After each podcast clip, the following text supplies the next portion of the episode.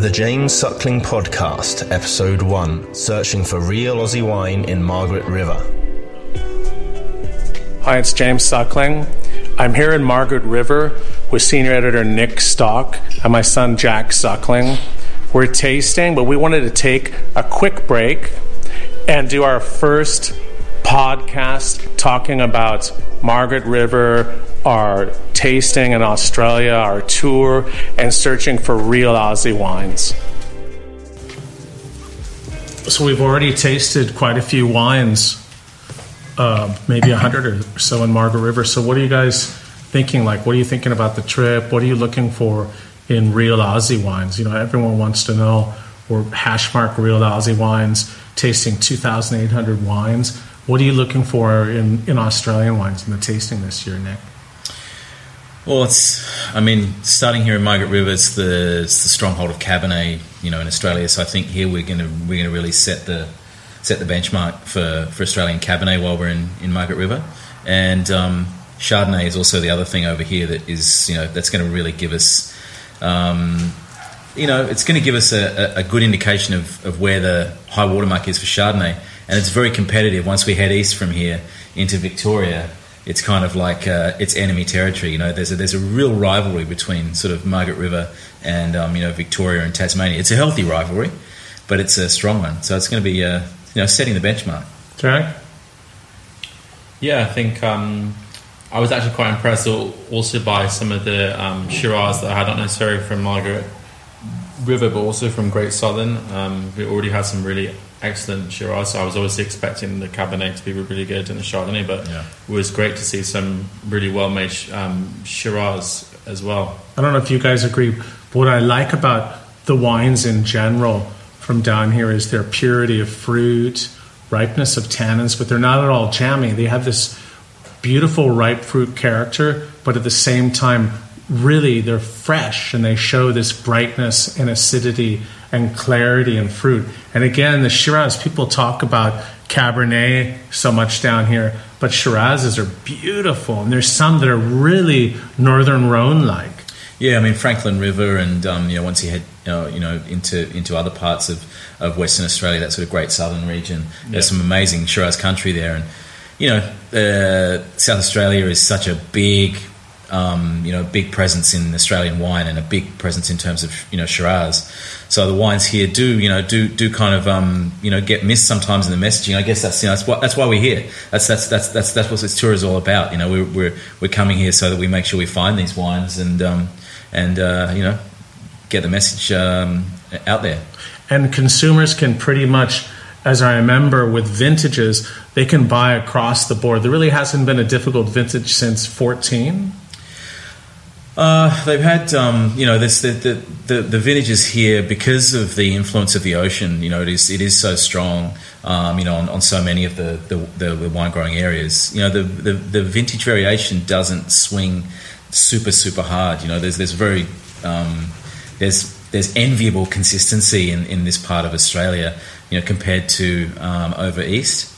So yeah, but then that, that thing you said, that freshness is something that you, are right. It really the wines here have this intensity of flavour. They have great concentration. There's there's mature vines here now. You know, there's it's not a new thing at all, um, and uh, a new generation of winemakers in the in in the mix who are I think you know sort of really digging into you know what is the pure essence of, of um, you know of, of terroir in this in this part of Australia.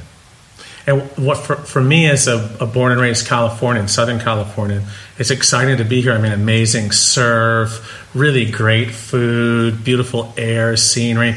It's like going back to California in the 60s. And it's just so amazing, such an amazing place. And then you have these really fun and delicious and beautiful wines. Yeah, we, we, had a nice um, kayak this morning down the Margaret River, which was a pretty amazing experience. That certainly one to tick off the bucket list. But there's a real synergy, I think, between the beautiful wines and the amazing terroir and scenery. Yeah, there is, and I think the you know the, the, pe- the people that come here are here, you know, they're here for the place, you know, and and, and the fact that you know you know, wine is wine is all about a sense of place, and so I think you know that the, the character of, of, of the wines down here is very distinctive, and people are very. I think you know people have respect for for that for that sort of uh, you know for wanting to express that sense of place in the way they make the wines down here because they're sort of so affected by their surroundings. I mean, you know, going past um, that Wallcliffe uh, area, you know, there's, there's, it's a it's an old um, Aboriginal burial ground. Uh, it's you know culturally you think there's you know potentially sixty thousand years of, of of human kind of history.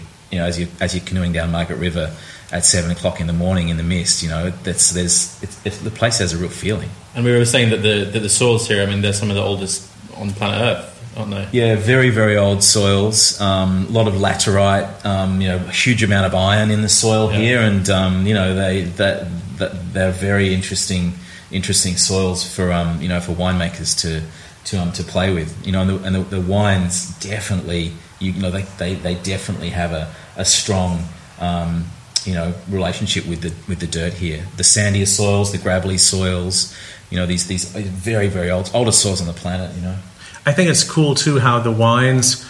Uh, even if some of the bigger, more structured Cabernets, that they're so approachable when they're young too. Like you taste them and you want to drink them now, but you know that they'll age well. Have you found that even in how do they age? That's what I was thinking. They have such approachability now yeah, it's interesting. I mean, I've, been lucky enough to do um, some incredible vertical tastings of you know producers like Cullen and Vasse Felix and Cape Mentelle, um, you know the pioneering producers here in Margaret River, and uh, it's um, it's it's pretty wild when you realise that it's around you know twenty to twenty five years after vintage that these wines are really hitting their straps, and then you sort of think, about the wines today and how well they are made. I mean, the quality of viticulture here is in, in, in, in 2019 is incredible. It is, it is you know, it's, it's absolutely at the forefront. And so you think about the wines being made today and how those wines are going to look in sort of 20 or more years. And, you know, they're, they're incredible wines to have in your cellar. They really, really are. What do you think, Jack? I mean, you're in your early 20s tasting these wines. Does it excite you? I know you like you like a lot of the really cool wines from Europe and and you know the U.S. Like, what do you how, how do you view this as you know someone that's newer to wine? I think I really appreciate um, just the clarity of the wines um, from Western Australia. I think uh, they're just you can see they're really well made. I mean, so far we haven't had any. Um, at least I haven't had any really um, jammy wines at all. I mean, I guess the climate is difficult actually to make jammy wines. Um, but uh, I think just the freshness, approachability, um, the drinkability, the, those firm tannins, really fresh, vibrant uh, fruit and herb characters. I think I think those are just um, really make them, you know, um, at the, the very least crowd pleasers. But obviously, and then also you can make really serious wines as well. So it's it's really exciting. Yeah, yeah. You, the, the, they are, the, the wines are they're instantly likable. You know, yeah. the um, and and the, the, the, fruit is so vibrant in the wines, um, and then the you know the structure is so is so kind of um, you know so well proportioned and so balanced. Um, yeah, they're just like they're they're very very easy easy wines to love when they're young, and then they're you know if you if you want to put these wines away, they're going to be great great wines to have. You know when when, when, when you and I are no longer around, Jack will be sitting back drinking all the Margaret River Cabernets because they're going to they're going to last for a long time. I hope that's not too soon. if you haven't already drunk all of it, yeah, that's probably more like it. So uh, I know there's some debate here as well about um, sub sub uh, regions within all of Margaret River. It's a particular debate for winemakers here. Like for me, I still think that you know why should they do that when the region of Margaret River isn't even that well known yet globally. But I mean, Nick, what's your take on it being Australian covering the I, scene down here for a long time? I mean, the differences are real and the differences are tangible, but I think I think it's you know it's it's it's it's good to include that as a part of the language of the wines, and you know it it it, it, it, it you can taste it. But um, I wouldn't be rushing to, you know, make it legislation or to sort of lock it down. I think the freedom to you know, the, the freedom to make wine in um, Australia is something that is a real asset, and you know th- that you can certainly make single site wines. You can make wines that reflect sub regionality, and they do taste different. But um, you know that's part of the language and part of the discussion. I just wouldn't be I wouldn't be rushing to um, you know to sort of to rule the boundaries and, and you know and, and, and cut it into law. You know I think there's I think there's a lot more to be explored. Um, you know before we start taking that step. But it is part of you know and, and that, that way people can dial in. They can just taste. They can they can drink a Margaret River wine enjoy it. They can drink a Wilyabrup wine, love that. They can drink a wine from Wallcliffe or Boodjidup, you know, down here in the south, and they can appreciate the coolness of those wines. But um, you know that's that's all there, and it's all kind of talked about. And there is um, there is actually a real rivalry here in Margaret River, and it's a friendly, you know, it's it's sort of that Australian kind of um, um friendly kind of rivalry between um, you know the north and the south. And um, you know it does it does for some people probably cut a bit deeper than a friendly rivalry, but but I think I think in a, I think in you know really it's it's it's best sort of played at that level for the time being, and you know still have the freedom to make wine. You know. What's your? It's interesting. So uh, we have so many wines. Almost all the wines are screw caps. Yeah. Which is fun. I mean, it's quick tasting because you're not worrying about some Coravining or pulling uh, corks or, or whatever pretty quick. But probably a lot of people wonder, and it's a thing throughout New Zealand and Australia with screw caps, uh, the aging. So we know it's it ages, but I think it ages a little bit differently than corks it's a little bit more reductive. The wines don't change that much for a long time. What do you think about all of that, Nick? Yeah, look, my, I mean, my experience, you know, I've had I've had screw cap wines, you know, as old as um, late seventies vintages, and um, you know, the wines definitely do age.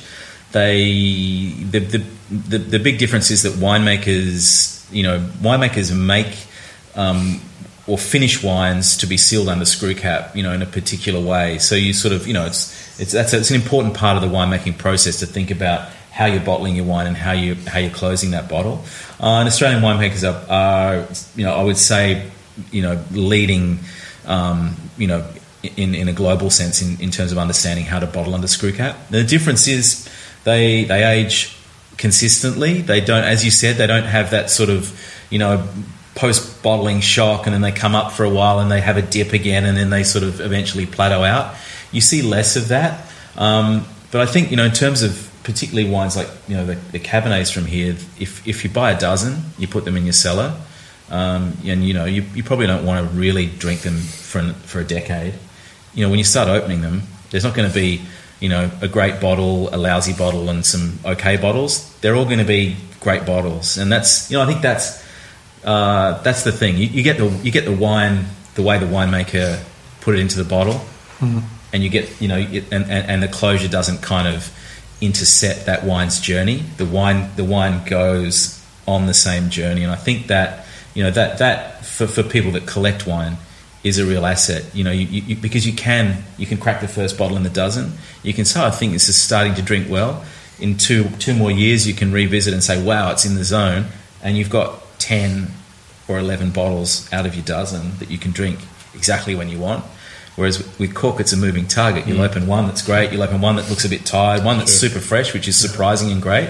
But, um, you know, I sort of. Uh, I, I, I, think there's something to be said for consistency in um, in the cellar, you know, and that's what it delivers. But isn't there also something I, have heard um, that some people, especially in Australia, they can actually experiment. I mean, that you can actually buy different uh, um, screw caps that have like different permeabilities. I remember when we were um, uh, when we were in Yarra last year, there was there were a few people who were talking about it and about these different types that you can buy. You can sort of play around a bit with that depending on the wine and yeah. I mean the um, the piece of the the, the, the, piece that actually does the job is this is this little piece inside the little the little mm. So that and and you can actually um, you can see there's a different type of screw cap there. That's the um, uh, you know a, a, a different a different looking screw cap, but inside the mechanism is the same. So you can actually, um, in terms of uh, your winemaking, decide that you want to have um, a greater ingress of air, yeah. or you can have a tighter seal, or you can have more permeability if you want.